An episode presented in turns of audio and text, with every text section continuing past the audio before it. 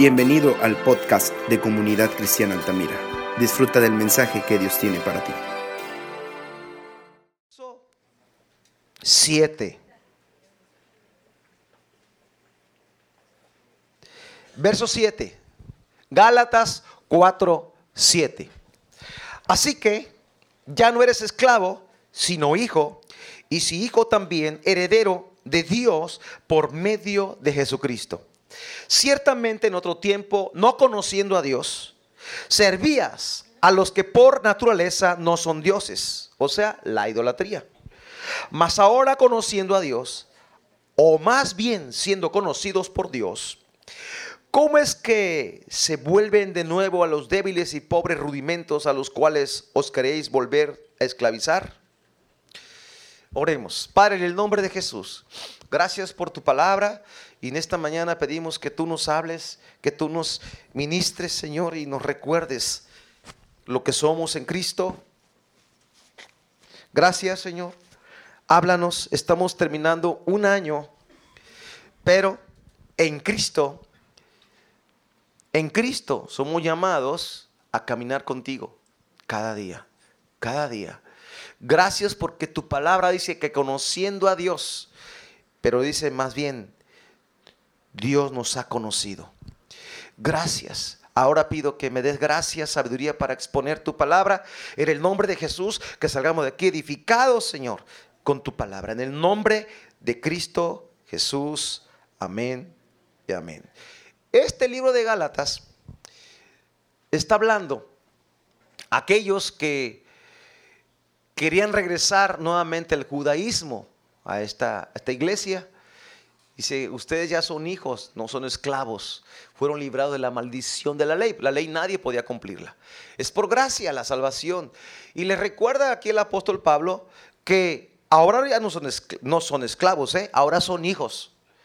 Y tienen herencia. Si lee el capítulo 4, del 1 en adelante, está hablando que, que ahora somos herederos de Dios. Pero claro, hay un crecimiento espiritual en una persona que nace. El niño, cuando es niño, aunque es heredero, no puede poseer la herencia porque aún no tiene la capacidad de administrar. Y está hablando aquí el apóstol Pablo. Pero aquí dice en el verso 8, ciertamente en otro tiempo, no conociendo a Dios, servíamos pues a otros dioses.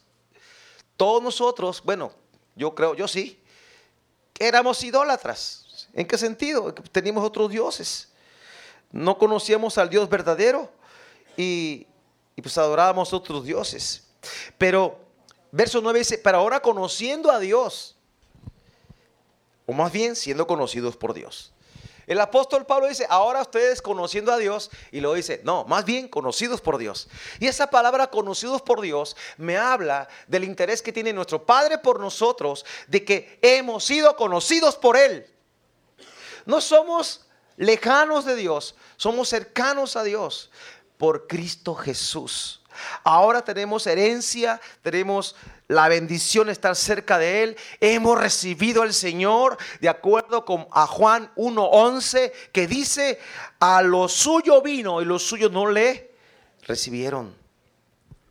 Verso 12, mas a todos los que le recibieron, a los que creen en su nombre, les dio poder o potestad de ser hechos hijos de Dios. Pero no somos hijos así nada más, dice, los cuales no son engendrados de sangre ni de voluntad de carne, ni de voluntad de varón, sino de Dios. O sea, Dios, somos de Dios. Ahora tenemos herencia, somos, tenemos parte con Dios. Eso es algo maravilloso. Es algo glorioso. Es un regalo para nosotros que somos de Dios. Somos sus hijos. Ya no amamos las tinieblas como antes las amábamos.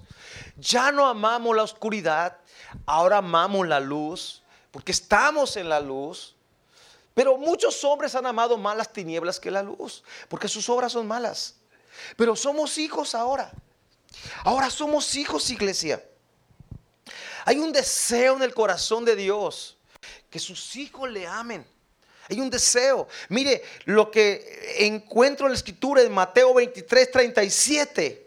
Cuando Jesús vino aquí a la tierra, Él dijo unas palabras de su corazón. Y él, eh, aquí le ponen unos signos. Mateo 23, 37. Jerusalén, Jerusalén. Dos veces repite el Señor. ¿Qué te marca esto? Una compasión. Jerusalén, Jerusalén, que matas a los profetas, apedreas a los que te son enviados. O sea, veo el corazón del Señor ahí. Jerusalén, Jerusalén, que matas a los profetas, apedreas a los que son enviados. ¿Cuántas veces ¿Cuántas veces? No es una pregunta, es una, una expresión. ¿Cuántas veces quise juntar a mis hijos? Como la gallina junta sus polluelos debajo de sus alas y no quisiste. Dice la escritura, Jesús a lo suyo vino y los suyos, que son los judíos, no le recibieron. El deseo moral de Dios es que todo mundo le conozca, que todo mundo tenga esa relación íntima con Él, esa comunión, esa relación que no da lugar entonces a la maldad de nuestro corazón. Que no amamos la maldad, que amamos la verdad, que amamos a Jesús. Hay una guerra hoy día, siempre la ha habido. Yo la siento así. Hay una guerra del mundo espiritual. Hay una guerra espiritual donde, donde personas vienen a la iglesia o van al conocimiento de Dios, empiezan a conocer a Dios, Dios les habla a través de la palabra, hay una palabra que toca sus corazones. Dicen, dicen los hombres, o de hombres y mujeres, claro, decimos, oh, Dios es maravilloso. Yo quiero seguir al Señor. Pero pasan los días, vienen distracciones, viene el enemigo y roba la palabra. Y entonces aquel hombre o aquella, o aquella mujer que decía, yo quiero conocer a Dios, el enemigo le roba la intención y lo aparta para que no tenga, no llegue a ese lugar. Haga usted de cuenta que el enemigo los empieza a atajar o estorbar, atajar, distraer, sacarlos del camino para que no busquen al Señor y caigan en tinieblas otra vez. De donde Dios los, los quiere sacar. Hay una guerra. Hay una batalla. Y entonces yo veo esa batalla que solamente para ganarla necesitamos ser intercesores, orar, orar, orar, orar, clamar, clamar. Hay dolor en el corazón de Dios. ¿Sabe que a Dios le duele el corazón por las personas? Hay personas que conocieron al Señor y se han apartado de Él. O al menos tenían un barnizo, decían, sí quiero a Dios, estoy en la iglesia. Pero quizás no le amaban totalmente. No sé, yo no puedo medir eso. Pero por sus frutos podemos medir el corazón de una persona. El punto es, ¿cuánto amo Dios a Dios? ¿Cuánto yo estoy dispuesto a amar a mi Señor? Ahí veo el corazón de Dios, el corazón de Jesucristo. Jerusalén, Jerusalén, que matas a los profetas. O sea, matas mis enviados. Has odiado lo que yo he amado. Apedreas a los que son enviados. Has rechazado la palabra. Has rechazado el mensaje. Y ahora ah, Dios ha enviado a su Hijo, de acuerdo a Hebreos capítulo 1.1. Ahora ha enviado al Hijo de Dios, a Jesucristo, con su palabra. ¿Y qué cree? El mundo lo ha rechazado. Y yo pienso, ¿cómo siente Dios en su corazón al ver el rechazo de la humanidad? Hay dolor. Es un padre que quiere juntar sus hijos bajo sus alas y traer salvación. Salmo 91. Traer salvación, salvación, liberación. Los que, los que somos padres, levanten su mano. Entendemos un poquitín de ese gran dolor que hay en el corazón de Dios. Porque un padre busca el bien de sus hijos. Y así Dios quiere el bien de la humanidad. Un hijo es guiado por su Espíritu Santo. Un hijo tiene un espíritu de adopción. Nosotros somos adoptados. Romanos 8:15 dice que fuimos adoptados, que tenemos un espíritu de adopción. Dice, pues no habéis recibido el espíritu de esclavitud para estar otra vez en esclavitud o en temor, dice aquí, sino que habéis recibido el espíritu de adopción, por el cual clamamos, Abba Padre. Nadie puede decir o clamar, decir Señor, Señor, si Cristo no está en su corazón. Nadie podrá clamar, Abba Padre, oh papito, te alabo, te exalto, si Dios no mora en su corazón. Si no fui adoptado, si no tengo identidad de ser un hijo de Dios. El mensaje de hoy es conocidos por Dios, pero también mi comunión con Dios debo de conservarla y de cuidarla. Los hijos debemos de conocer a nuestro Padre. Nuestro Padre quiere revelarse a nuestros corazones. Queremos conocer a Dios. El libro de San Juan, capítulo 17, verso 3 dice, verso 3, ajustale aquí, tantito. Verso 3, Juan 17, 3 dice, y esta es la vida eterna, que te conozcan a ti. Dice, el único Dios verdadero y a Jesucristo a quien has enviado. Esta es la vida eterna. Que te conozcan a ti, Dios, y a Jesucristo. Dice aquí lo que dice. Esta es la vida eterna, que te conozcan a ti. O sea, debemos de buscar conocer al Señor. Conocerlo. ¿Cómo conociste, vamos a decir, a tu esposa? Los casados.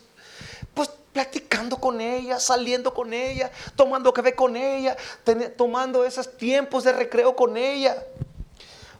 Sí, le conociste, platicaron, le dijiste, te dijo, te platicó sus historias, su niñez, su juventud sus sueños, sus visiones, lo que quería hacer. Y empezaste a conocer a esa persona con la cual dijiste, me voy a casar con ella. Más allá de que te atrae, bueno, qué bueno que te atrae, eso es importante, pero hay también algo, conocer el corazón de la persona con la cual tú quieres hacer tu vida. Vivir con ella como Dios manda, legalmente, casado ante una autoridad. El Señor nos está, nos está llamando a que le conozcamos a que le amemos. Y esta es la vida eterna, que te conozcan a ti. Y si es cierto, cuando usted conoce a Dios, usted empieza a amar y empieza a entender lo que es la vida eterna. Ya no ve la vida como la veía antes. Ah, ya muero, voy al cementerio y se acabó. Los huesos se secan y ya. No, no es ahí. Ahí no acaba todo. Ahí comienza la vida. Pero la vida eterna con Cristo, si yo lo he conocido, si Él es mi Padre y fui adoptado por Él y soy parte de su casa, tengo participación con Él como el Hijo pródigo, que tiene parte con Dios. Casa, Padre, paternidad, amor, cobertura, es lo que Dios nos da cuando empezamos a conocerle. Dios es bueno. ¿Cómo conozco a Dios? Usted sabe porque está aquí, porque Dios lo trajo. Pero ¿cuántos de sus amados usted quiere que estén aquí y no están?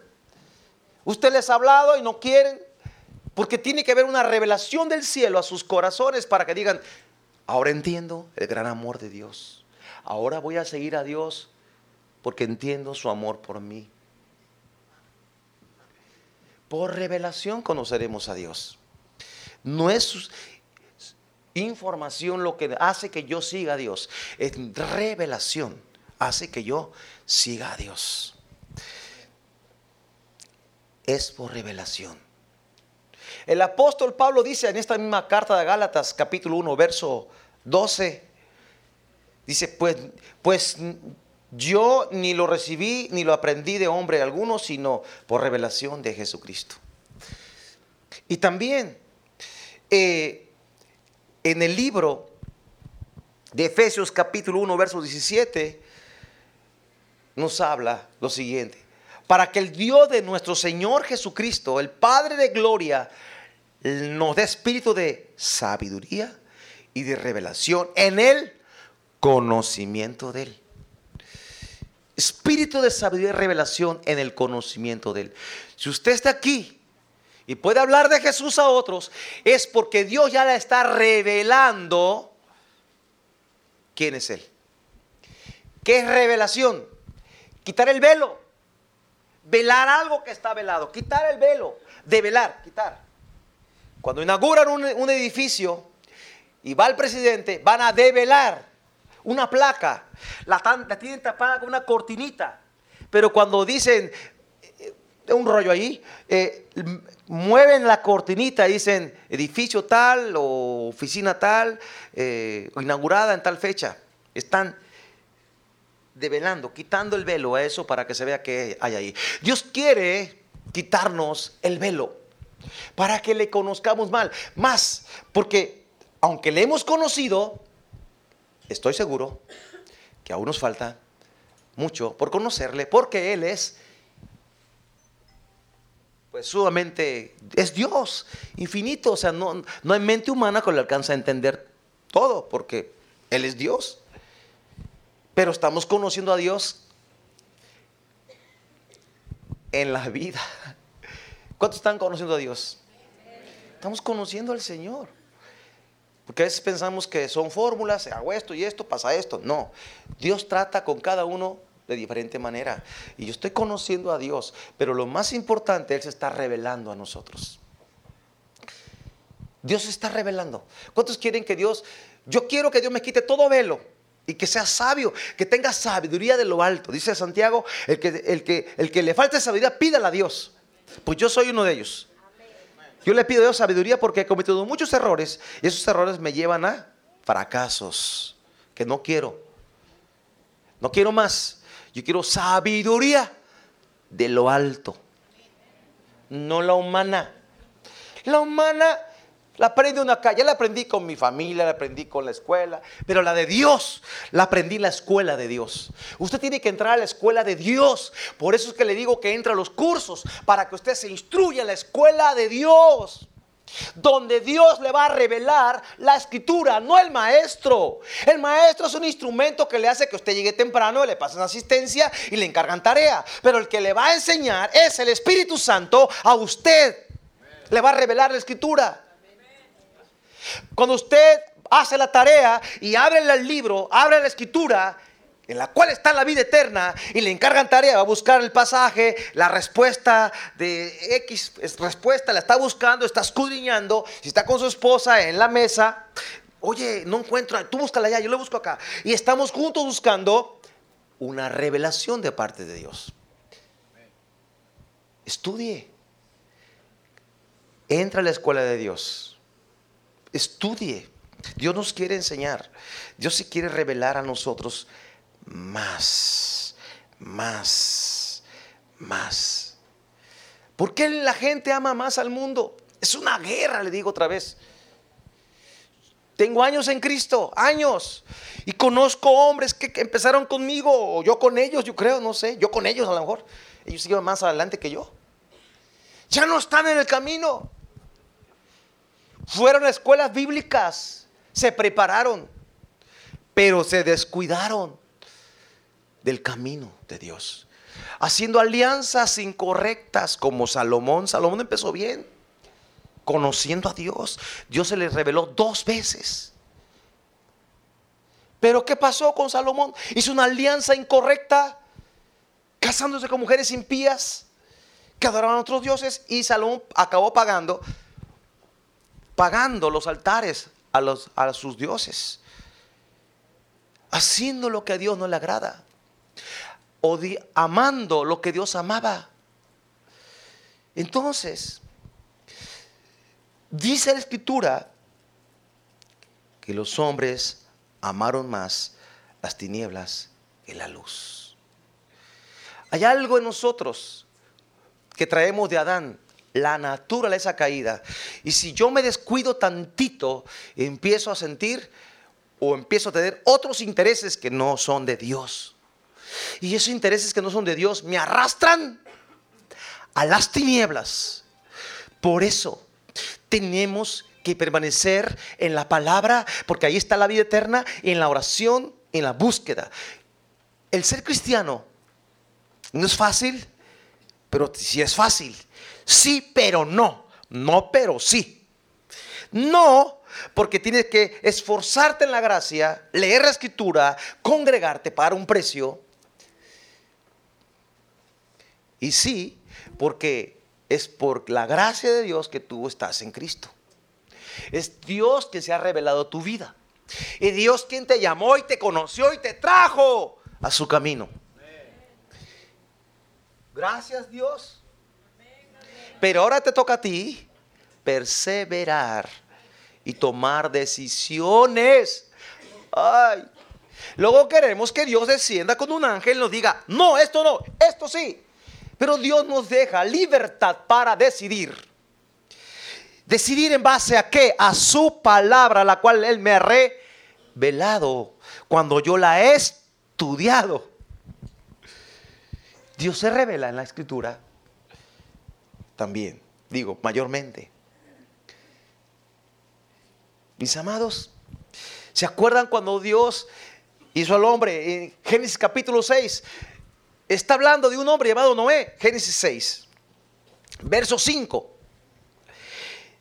Vio Jehová que la maldad de los hombres era mucha en la tierra y que todo el signo de los pensamientos del corazón de ellos era de continuo, solamente el mal. Es una guerra, le digo, que hay en nuestros corazones. Porque Dios nos llama a hacer el bien, Dios nos está llamando. Pero de pronto me descuido y quiero hacer el mal. El apóstol Pablo dice en Romanos capítulo 7, todo el capítulo habla de todo esto. Que queriendo hacer el bien, hace el mal. Pero en el capítulo 8 de Romanos habla del poder y la victoria del creyente, si es posible en Cristo. Su Espíritu Santo está en nosotros. Y dice aquí, en el verso Génesis 6:6, y se arrepintió el Señor de haber hecho al hombre en la tierra. Y le dolió en su corazón. La palabra dolió lo que quiero que usted medite. A Dios le duele. El pecado, la maldad del hombre en su corazón. Le duele. Porque Él nos ama. Su amor por nosotros es un amor incondicional. Y a Dios le duelen las traiciones nuestras para con Él. Así como usted le puede doler una traición de alguien que ama tanto y que de pronto le falla, es una traición, le va a doler, le va a doler. Pero nuestro Dios tiene un amor tan grande que aunque yo le he traicionado, aunque yo le he faltado, Él me sigue amando y está esperando que yo me vuelva a Él para que yo le vuelva a abrazar, le pida perdón y diga, Señor, dame tu cobijo, dame tu abrigo, yo quiero estar bajo tus alas, yo quiero ese espíritu de adopción. Vuelvo a casa, Señor, contigo. Hijo pródigo, ¿se acuerdan de él? Bueno, así, y dice el verso 7 y 8, y termino aquí esta parte. Y dijo, raeré de sobre la faz de la tierra a los hombres que he creado, desde el hombre hasta la bestia, hasta el reptil y las aves del cielo, y me pues me arrepiento de, haber hecho, de haberlos hecho aso. Pero Noé halló gracia ante los ojos del Señor. Esa palabra gracia es la diferencia. ¿Por qué estamos aquí? Es por la gracia de Dios. Es porque Él nos ha dado su gracia, un regalo, un don inmerecido. No lo merecemos. Es por esa gracia de Dios que estamos aquí. Esa gracia de Dios es la que nos hace que nosotros podamos permanecer en el camino. ¿Cuántos amigos mejores que tú no están aquí? Y no son salvos. Y son mejores que tú. Son mejores que yo. No son salvos. No son salvos porque no tienen la gracia, el regalo de Dios. No tienen a Cristo. Tú lo tienes, yo lo tengo. Es por la gracia. Merecíamos ser raídos, ser raídos, ser quitados, ¿me entiende? Pero Dios en su misericordia se reveló a nuestros corazones para traernos salvación. Dios es bueno. Y muestra su amor para con nosotros. Que siendo pecadores, Cristo murió por nosotros. Romanos 5.8. Entonces, mis amados, dale gracias a Dios que tú has entendido por la revelación de su Espíritu Santo del amor de Dios sobre tu vida. Y ahora no lo vas a dejar porque tú has entendido que Él te ama y tú le vas a amar. Aún con nuestras fallas, aún con los errores que cometemos y pecados, claro, nos arrepentimos y volvemos al camino. Él nos sigue amando. Ese amor es un amor incondicional. San Juan 3:16 dice, ¿qué dice? Dice, porque de tal manera amó Dios al mundo que ha dado a su Hijo unigénito para que todo aquel que le crea no se pierda, mas tenga vida eterna.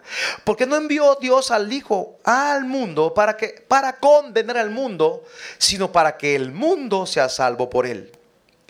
El que cree no es condenado, pero el que no cree ya ha sido condenado. Porque no ha creído en el nombre del unigénito Hijo de Dios. En el 3.19 dice algo. Y esta es la condenación, que la luz vino al mundo. La luz es Jesús. Y los hombres amaron más las tinieblas que la luz, porque sus obras eran malas. ¿Cómo? Los hombres amaron más las tinieblas que la luz, porque sus obras eran malas. Y esta palabra a mí me ha pegado el corazón porque leyendo el tiempo con Dios veíamos en Efesios capítulo 4 también de todo eso. Que no amemos las tinieblas, sino bien reprenderlas. Y sabe que eso es lo que afecta a la iglesia, porque estamos en una guerra, una guerra espiritual. Los que estamos aquí, yo platico con mi esposa, estamos platicando la palabra, estamos meditando. Digo, es que es una guerra. Tenemos que orar unos por otros.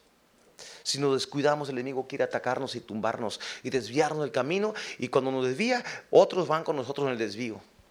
Pero si nosotros resistimos las tinieblas, resistimos al enemigo, resistimos el pecado, resistimos las ofertas del mundo entonces estamos rechazando las tinieblas y estamos amando la luz. ¿Por qué? Porque Dios se está revelando a nuestros corazones con su luz. Él se está revelando. Mire aquí, el que no creía es condenado. Pero nosotros por la gracia de Dios, así como no haya gracia, no vamos a morir en el infierno, sino que viviremos en la gloria con Cristo. Pero ¿cuántos van a morir? mejor dicho, ¿cuántos están expuestos a la muerte en el infierno? ¿Cuántos millones están expuestos a ir al infierno porque la gracia no se les ha revelado? Porque aún ellos no, no, no se les ha revelado. Aún ellos no han entendido de la gracia salvadora. No han entendido, no les han hablado o no han querido o el diablo les ha robado la palabra o qué ha pasado. Es donde la iglesia interviene en la intercesión. Es donde la iglesia tiene que estar orando, cosa que tenemos que hacer más, orar, interceder para Dios. Ten piedad misericordia por de aquellos que aún están en tinieblas, de aquellos que aún no te han conocido, de aquellos que aún se les ha hablado y no han querido y quieren seguir amando este mundo, atraídos por el mundo, atraídos por el pecado, engañados, seducidos por este mundo, no han querido hacer un compromiso con Dios. Hablaba con mi esposa ayer, creo. Yo no quería nada con Cristo. Dice ella, yo tampoco. Entonces, ¿por qué estamos aquí? Porque Dios nos tocó, porque Dios nos convenció, porque el Dios se reveló a nosotros. Levanten la mano los que sí querían con Dios. Los que sí querían seguir a Dios, levanten la mano. Nadie Porque el designio del corazón del hombre es la maldad de continuo desde el principio, desde la caída. El designio del hombre es la maldad, hacer el mal. O, no, no, decir te odio Dios, no. Pero hacer lo que Dios no ama. O sea, hacer lo contrario a lo que Dios pide. Pero Dios se revela. Estamos aquí porque Él nos amó primero y yo respondo a su amor incondicional.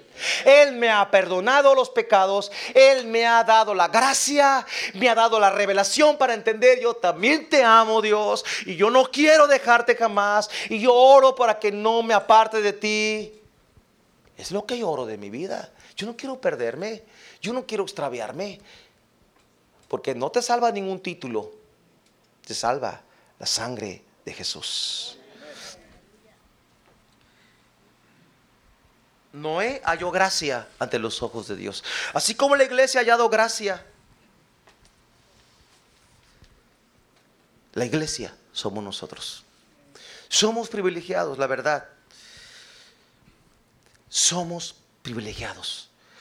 Queremos, Dios nos llama a que estemos en comunión con Él. Común unión con Él. Común unión. Estamos casados con Jesús. Tenemos un pacto, somos la esposa de Jesús. Él es el esposo de la iglesia. Entonces yo debo de ser fiel con mi amado esposo que se llama Jesús. ¿Qué quiere Dios de mí? Fidelidad. ¿Qué quiere Dios de mí? Fidelidad. Fidelidad. En el Salmo 25, verso 14 dice, la comunión íntima de Jehová es con los que le temen. A ellos hará conocer su pacto. Cuando nosotros tememos a Dios porque Él mismo produce el temor en mí, empieza a mostrar cosas a nuestras vidas. En la medida que vamos caminando con Dios, pasa el tiempo, pasa el tiempo, entendemos algunas cosas que no entendíamos cuando teníamos un año de cristianos o dos años. Yo recuerdo cuando empecé a caminar con Dios, tenía tantos pecados y tantas cosas, tantas ataduras, tantas, tantas cosas en la cabeza, tantos pensamientos terribles. Pero ¿qué cree? Cuando iba a la iglesia y estaba la adoración, yo sentía el gran amor de Dios. Sentía su abrazo, lloraba, Señor, te amo, gracias que me has aceptado como soy, gracias Jesús, te amo. Ok, síguele. Sigue caminando, buscando al Señor y con caídas y levantadas y amigos y malos amigos y toda esa guerra que uno tiene que enfrentar, al menos yo lo enfrenté Pasaban cuatro o cinco meses, volví a hablar con Dios. Ay, Dios, hace cinco meses yo estaba re mal, pero en ese momento yo sentía que, estaba, que Dios me había aceptado, aún con todas esas, fallas que traía. ¿Por qué? Porque había un espíritu de adopción. Padre, mi padre me había aceptado, aún con todos mis pecados. Ay, no entiendo a Dios, no entiendo a Dios si es santo. Pero Él ve tu corazón, que tú querías. Que tú querías al menos, quiero cambiar, Señor. Pero mira, ¿cuántas no lloraste? Bueno, yo sí. Quítame este pecado, Dios, no puedo. Mira, yo quiero amarte, pero esto me estorba. Muchas veces. Pero ¿qué ve Dios? El corazón sincero de ese hijo que quiere un cambio en su vida. Pero gracias a Dios por su Espíritu Santo. Y cuando vino el Espíritu Santo, me liberó de todas esas ataduras. Me hizo libre. Rompió cadenas, rompió ataduras, rompió maldiciones. Y entonces empecé a sentir una libertad y la condenación se fue. Se fue. Y ahora sí, Señor, gracias Jesús. Pues Dios quiere que esa comunión con Él sea tan real, hay una palabra, fresca con Dios. Tan de luna de miel con Dios, para que me entienda.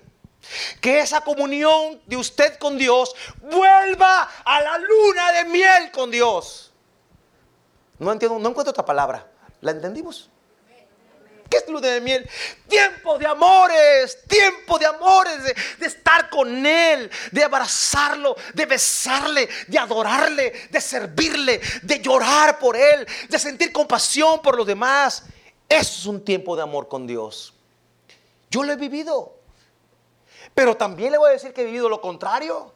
Tiempos que se apaga el corazón, tiempos que el fuego baja, tiempos que no siento, tiempos que no siento ni nada. Pero yo quiero volver al primer amor con Dios. ¿Cuánto lo quieren? Conociendo a Dios, o más bien siendo conocidos por Dios. Abraham fue llamado amigo de Dios. Y Jesús dijo, ya no lo llamaré más mis siervos, sino mis amigos, porque los siervos no saben lo que, no saben las cosas íntimas, pero los amigos sí. Bueno, parafraseado, ¿verdad? Pero los amigos sí, Dios se quiere revelar como un amigo para nosotros. Juan 15, 15, ya no lo llamaré siervos, como el siervo no sabe lo que hace su Señor, pero es, les ha llamado amigos, amigos. Porque todas las cosas que oí de mi Padre se les ha dado a conocer. Y luego dice otra palabra tan bonita. Verso 16, tan bonita. Véala. ¿Qué dice? Leamos juntos este pasaje. Una, dos, tres. No me eligieron ustedes a mí, sino que yo los elegí a ustedes y los he puesto para que vayan y lleven fruto y su fruto permanezca, para que todo lo que pidieren al Padre en mi nombre, os lo dé. Amén. Dios nos ha elegido. Dios nos ha llamado. Hay muchos misterios aún. Yo no, entiendo muchas cosas de la Biblia, pero lo que entiendo es que Dios, lo que sí entendí, Dios me ama. ¿Usted entendió eso ya? Y le ama de manera incondicional. Pero sí una cosa le voy a decir, si está aquí, es que Dios le está llamando. Es que Dios se le ha revelado y que es que Dios quiere aún mostrarle más y quiere que esa comunión con Él crezca. Dios nos llama a su secreto. Y hay un pasaje que es al revés, pero ahí le voy a decir al revés cómo va. Jeremías 23, 22, hablando de los que no están en su secreto. O sea, al revés. Dice, hablando los falsos profetas, pero si ellos hubieran estado en mi secreto, habrían hecho oír mis palabras a mi pueblo y lo habrían hecho volver de su mal camino y de la maldad de sus obras. Está hablando de los falsos profetas que no hablaban de parte de Dios. en cambio Jeremías, el profeta llorón, sufrió mucho por el Señor, hablaba lo que Dios le decía, aunque lo, decía, aunque lo que le decía para el pueblo era un juicio.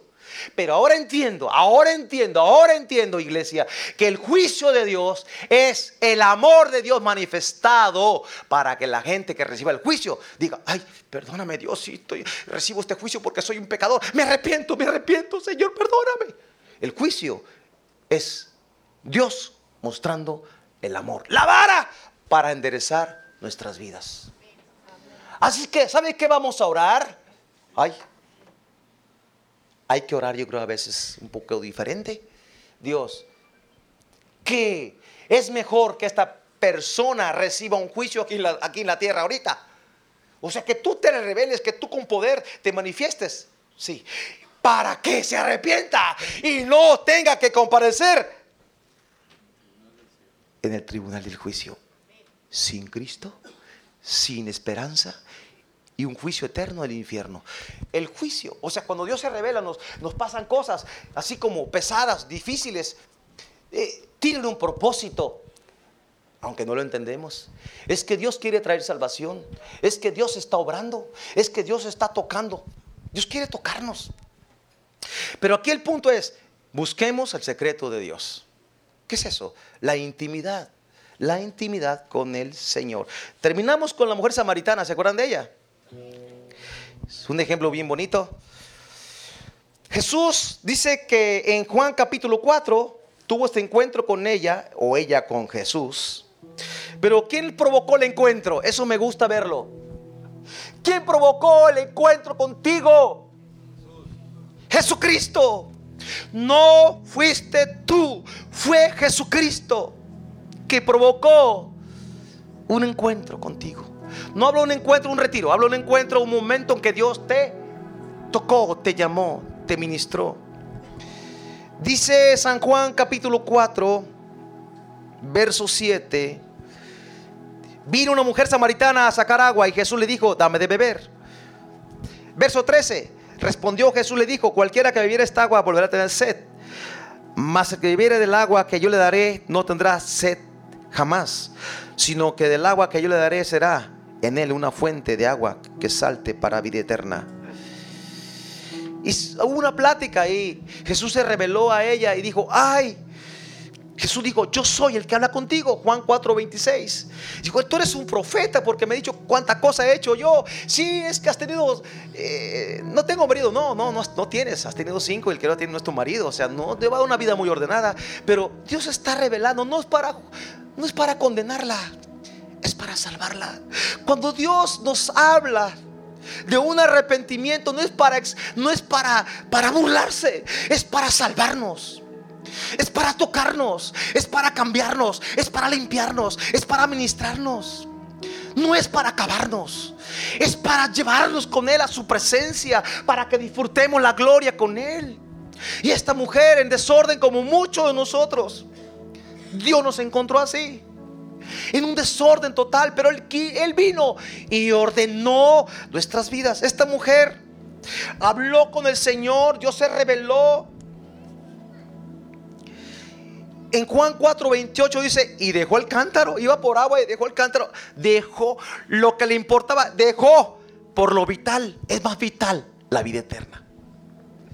Iba por agua, tuvo un encuentro con Jesús, Jesús lo encontró, habló con ella, Jesús lo planeó, porque Dios planeó, Dios planeó.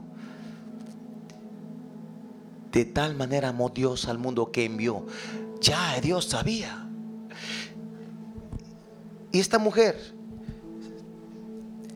Dios la tocó, dejó el cántaro, salió corriendo. 4.28 de Juan fue a la ciudad y dijo a los hombres, vengan y vean un hombre que me ha dicho todo cuanto he hecho. ¿No será este el Cristo? Entonces salieron de la ciudad y vinieron a él. Y ellos mismos conocieron a Jesús. Cuando Dios nos ha tocado, cuando Dios se ha revelado verdaderamente nuestras vidas, No podemos quedarnos callados. Podemos hablar, podemos decirle a otros, conozco un hombre, conozco un Dios poderoso que te ama, que te acepta, que te perdona, que te libera, que te sana. Tiene un lugar para ti llamado gloria, gloria eterna. Ese es nuestro Dios al cual servimos, al cual amamos. Cuando conocemos al Señor queremos que se quede con nosotros. Él se quedó en Samaria algunos días más. Y muchos hombres dijeron, ahora sabemos, ahora conocemos al Señor, no por tu dicho, nosotros mismos lo hemos conocido, dijeron lo de Samaria. Y eso es lo que Dios quiere, que su iglesia tenga esa intimidad con Él. La intimidad produce, produce. La intimidad produce. Hay fruto de la intimidad. Porque separados de Dios nada podemos hacer. Si la rama se desconecta del tronco, no hay fruto. Pero está conectada, está unida. Hay fruto, hay vida, hay alimento, hay provisión, hay bendición. Jesucristo es maravilloso. En San Juan capítulo 10 dice, mis ovejas oyen mi voz y me siguen. Juan 10, 27. El deseo de Dios es que nosotros sigamos al pastor. Él es nuestro pastor. Mis ovejas oyen mi voz y me siguen. Verso 27 dice, mis ovejas oyen mi voz y yo las conozco y me siguen. Somos ovejas y Él te conoce. Él conoce todo de ti, las dudas, los sufrimientos, los fracasos, las frustraciones. Yo he tenido, usted ha tenido frustraciones. Estamos hablando de verdades, frustraciones que, Señor, esto no lo he logrado y es importante. Esta salvación, esta persona no se ha convertido. Y si no se convierte y vienes ahora, ¿se quedará? O si muere, va al infierno. Estoy frustrado, Dios.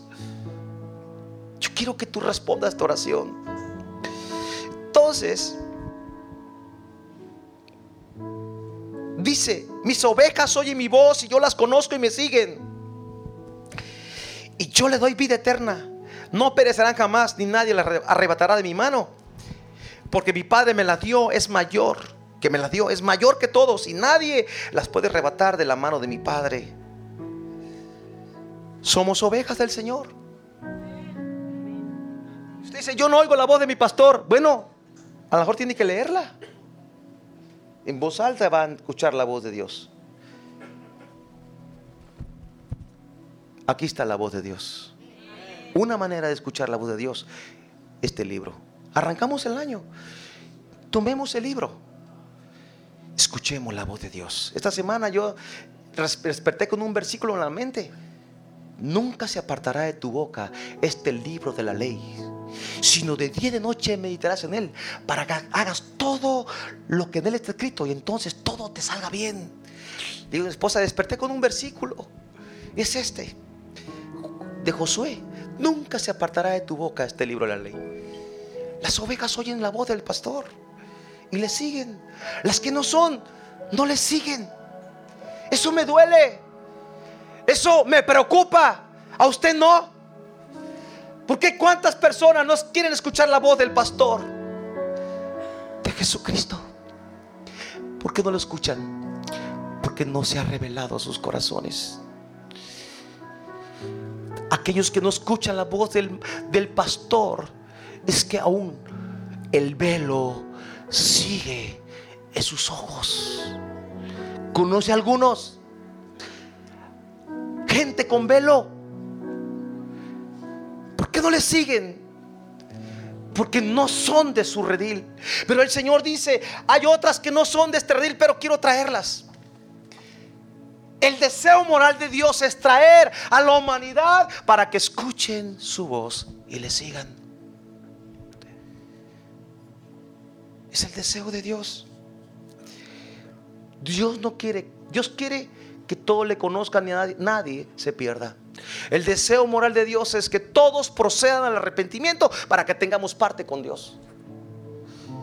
Si nosotros siendo siervos de Dios sentimos esa carga, imagínense la carga que trae Dios en su corazón por la humanidad. Yo creo que Dios llora por la humanidad. Yo creo que Jesús llora por la humanidad. Al ver la dureza de los corazones, nos ponemos de pie. Yo creo que el Señor llora. Escuché un testimonio de una, donde una persona, no me acuerdo si era hombre o mujer, tuvo una revelación de Jesús.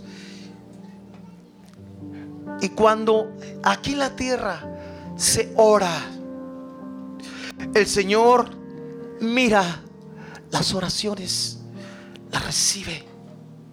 Dios obra a través de la oración. Quiero animarles que aunque esté orado 20, 30 años por 20 o 30 o 15 o 10 o 5 o 7 meses o un año por alguien y dice, yo no me he respondido. Yo me pongo de acuerdo con usted y yo siento lo que usted siente yo voy a seguir orando. Porque yo creo que Dios va a obrar. Porque el deseo moral de Dios es salvación. En el corazón de Dios hay algo que se llama amor. Dios es amor. Y en ese amor quieres traer salvación. Padre, oremos. Padre, gracias. Gracias por tu corazón. Tu corazón tan grande, Señor. Queremos caminar contigo, Señor. Queremos renovar contigo nuestros votos. Hagamos eso. Renovemos nuestros votos con Dios. Renovemos nuestra comunión con Dios. Conocidos por Dios, pero conociendo a Dios también. Tocan, Betsy. Quiero que pasen. Yo me pongo aquí también contigo. Vamos a renovar los votos con Dios. No digo que estés en el pecado, que estés en el mundo. No, quiero renovar mis votos contigo. Yo renuevo mi, mi pacto contigo, Señor. De que yo voy a continuar con la ayuda de tu Espíritu Santo. Pasen todos. Todos estamos en lo mismo. Hay un camino que recorrer. Oramos dos, tres minutos y ya nos vamos. Padre, te amamos. Queremos oír tu voz. Somos ovejas. Queremos oír tu voz, Señor. Cada día. Que nunca se aparte de nuestra vida este libro de la ley. Sino que meditemos de día y de noche en Él. Para que todo lo que hagamos nos salga bien. Escudriñar las escrituras.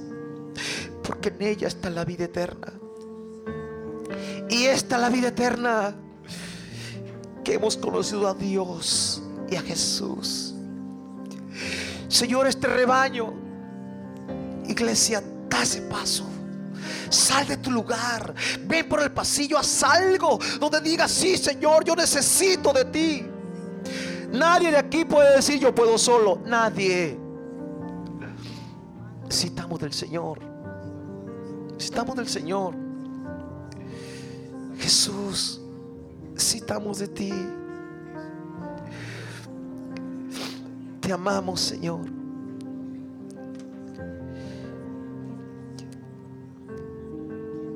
Amo, Jesucristo. Te amo. Dígale, exprésele algo. Te amo, Jesús. Danos fuerzas para continuar. Danos tu espíritu, más de tu espíritu, más revelación de tu palabra.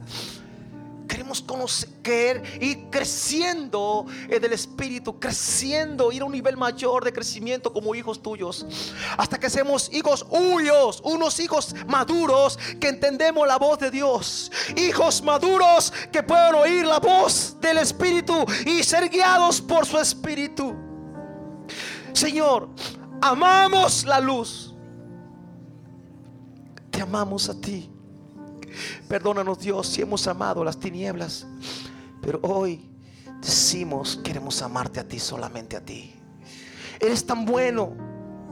Te amamos Dios. Padre, mis hermanos que están aquí.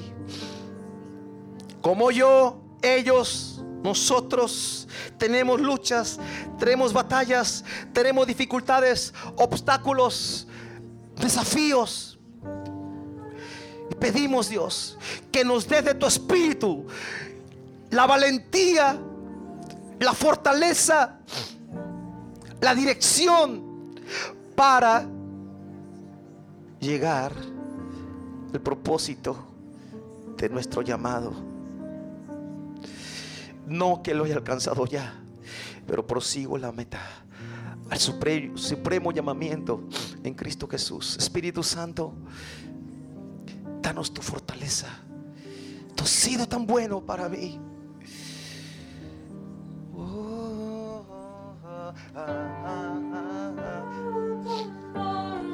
Gracias, Señor.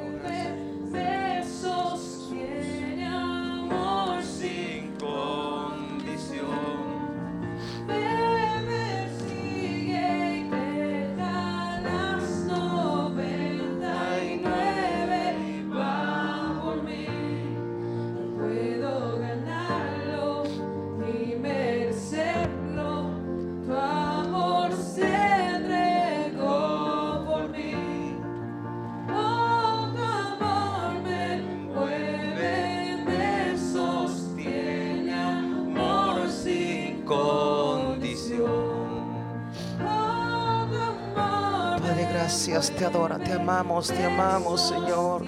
Te adoramos, Jesús, te adoramos. Queremos seguir tus pisadas. Queremos seguirte a ti, Señor. Enciende el fuego en nuestros corazones. Aviva el fuego en nosotros, Señor. Que oigamos tu voz. Que nunca haya confusión en nosotros, sino dirección de parte tuya, Señor. Pastorea a tu iglesia, Señor. Esta es tu iglesia, Señor. Pastorea las ovejas, apacienta las ovejas. Ayúdanos, Padre, con tu gracia, a poder guiar a aquellos que has puesto, Señor, para instruirles en la palabra. Señor, te amamos. Queremos decirte, queremos volver a empezar como al principio. Luna de miel, volver al primer amor contigo, hacer las primeras obras, esos tiempos de oración, esas veladas, te cantábamos contigo, esos cánticos nuevos, Señor, vengan a nuestro corazón. Señor, aquí estamos. Gracias porque buscaste mi vida para, para que te siga, para que te busque, para que te ame. Gracias por Jesucristo. Gracias por tu Espíritu Santo. Gracias por ser esa oveja que estaba descarriada, la cual llamaste. Hay muchos, hay muchas ovejas, Dios. Muchas, muchas personas descarriadas, Señor. Tráelos, Señor. Dios, toca sus vidas. Tócalo, Señor. Te adoramos, Jesús. Te adoramos, Jesús. Te adoramos, Señor. Tú eres tan bueno para nosotros, Señor. Te adoramos, Señor. Te adoramos. Gracias, Señor. Oh, amado. Señor, tómanos. Somos tuyos, Señor. Unge nuestra cabeza con aceite. Unge la cabeza de tus ovejas, Señor. Para que ningún, ningún pensamiento contrario a tu palabra anide en, nuestros- nuestras cabezas, Señor. Unge nuestra cabeza con aceite. Renueva nuestra mente, Señor. En el nombre de Jesús y la fe de Dios no falte en nosotros nunca. En el nombre de Jesús. Amén. Dale un aplauso al Señor.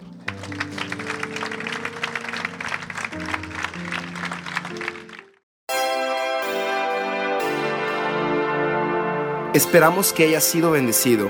Recuerda que puedes escuchar las predicaciones en Spotify y YouTube. Síguenos y comparte. Dios te bendiga.